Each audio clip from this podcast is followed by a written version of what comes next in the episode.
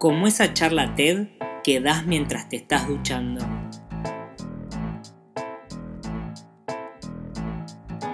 Lo que me jode ahora. Un trolo gritándole a la nada.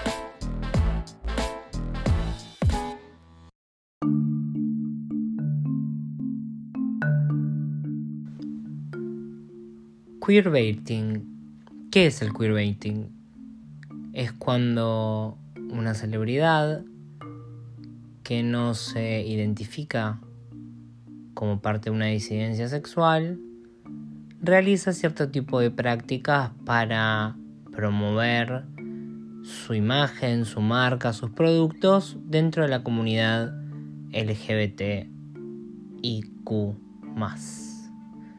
¿No? Básicamente cuando los paquis se hacen los maricones. En vistas de aumentar su audiencia, específicamente, vaya uno a saber por qué, con las mujeres, demográficamente hablando. Em, ¿Es un problema? Sí, por lo menos para mí en lo personal. Eh, pero vamos a retroceder un poco y, a hablar un poquitito de del término eh, queer, ¿no? Como le decimos acá, queer. porque es un término que se, que se usa a veces de, manera, intercambiada o intercambiable y que no significa lo mismo según el uso que se le dé. Eso tiene que ver en parte con Estados Unidos, con la cuna de todos los males, ¿no?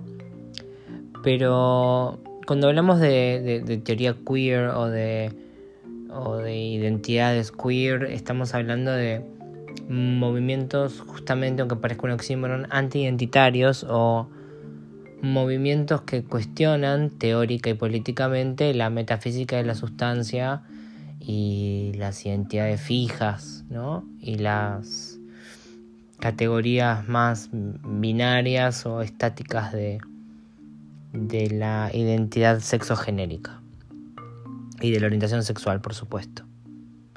Por otro lado, en, en Estados Unidos, sobre todo, y obviamente en vías de globalización y etcétera, se extendió el, uso de la palabra queer o del término queer como una palabra paraguas para englobar a todo el espectro de la disidencia sexual eh, y sexogenérica, ¿no? Como todo es queer, ¿no? Gay, lesbiana, bisexual, trans, intersex, eh, no binario, a género, asexual, etc.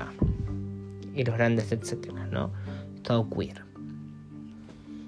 Un, un, uso del término un poco más lavado, un poco menos político y más como en reemplazo de, del término gay como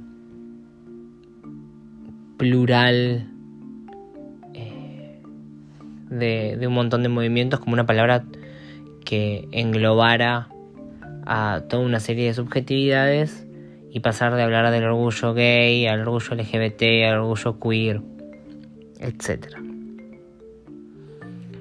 Dentro de todo esto, ¿no? Tenemos esta idea de, de lo queer como desafiando la, la idea convencional de, de las políticas de identidad, ¿no? De, de los roles de género, las expresiones de género, de salir de los márgenes, etc. Y bueno, hay mucha gente que se lo, se lo tomó un poquito a pecho y nos estamos encontrando con varones cis heterosexuales famosos que están teniendo algunas expresiones de género que no son las estereotípicamente masculinas, como por ejemplo pintarse las uñas de negro, porque es eso, suele ser eso, y, ya, o ponerse un blazer ceñido, o vestirse de colores, o ponerse una sombra con un poquito de glitter, y que digan que se identifican como queer porque porque tienen una expresión de género que no es la hegemónicamente masculina.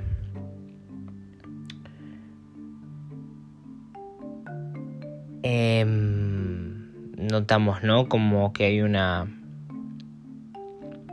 seguidilla de problemas. O sea, en un mundo idílico en el cual todos tuviéramos los mismos el mismo acceso a los mismos derechos y donde la desviación en la norma no implicara castigos diferentes según la categoría en la que uno vive, por lo menos para el ojo inquisidor de la sociedad, no habría problema en llamarlo quizás una expresión de género queer a, a esta persona. Pero eh, acá entra el otro fenómeno del que se está hablando, que es el del gatekeeping, que es el de las personas que dicen que puede ser queer y que no, o que puede entrar dentro de los espacios o que no. Em, y yo siento como que hay veces que, o sea, irse tanto para un lado termina como quitándole todo tipo de, de, identidad a, a, los términos y a las cosas y sobre todo en términos de lucha política. ¿No? Em, se escucha mucho sobre todo en, en el periodismo norteamericano y por norteamericano me refiero solo a Estados Unidos y Canadá, discúlpenme, eh, se escucha mucho esto de que tal cosa es queer o tal cosa es queer coded y desde una lámpara que dicen esa lámpara es queer o es, o es código queer o tal cosa es queer o tal cosa es lo otro cuando uno podría pensar que están hablando en realidad de que la estética de esa lámpara es camp o es quiche y tiene una relación con la cultura queer, ¿no? O sea, es una construcción un poco más amplia que decir que la lámpara es queer. Es una lámpara. La lámpara no, no, no tiene identidad, no tiene una expresión, tiene un estilo. Por eso ahora hablamos de lo coded, ¿no? Está codificado de manera queer. ¿Por qué, qué, significa que está codificado de manera queer? ¿Qué, qué, qué quiere decir? O sea, explícamelo, ¿no? O sea, distinto es hablar de que tenemos una lámpara que en ciertos contextos y bajo ciertos marcos de referencia la podemos interpretar como camp o como quiche porque obviamente no es lo mismo el flamenco clavado en el patio de una señora que piensa que ese flamenco queda bien, a cuando una persona lo lleva al absurdo, sabe que eso forma parte de lo que culturalmente se interpreta como mal gusto y se lo apropia y lo resignifica y lo lleva a, a a otro nivel, en el sentido del absurdo, ¿no? Es como las eh, estatuitas de perros con peluca que venden en los bazares chinos. Es, es pero bueno, uno lo convierte en camp. ¿Se, entiende? Es unas... Estamos como... Eh, explicándolo de una manera muy, muy reducida y simplificada. Pero, ¿cuál es mi problema con, con esta cosa del queerbaiting, no? que la verdad si se quieren pintar las uñas de negro, porque la verdad es que de, una, de unas uñitas pintadas de negro y, y, un poquito de sombra no pasan. ¿No? Está el hecho de, de utilizar mi identidad como una commodity más y como otra de las herramientas que tiene la cultura cis heteropatriarcal para ganar dinero. ¿No? Y esto no es reciente.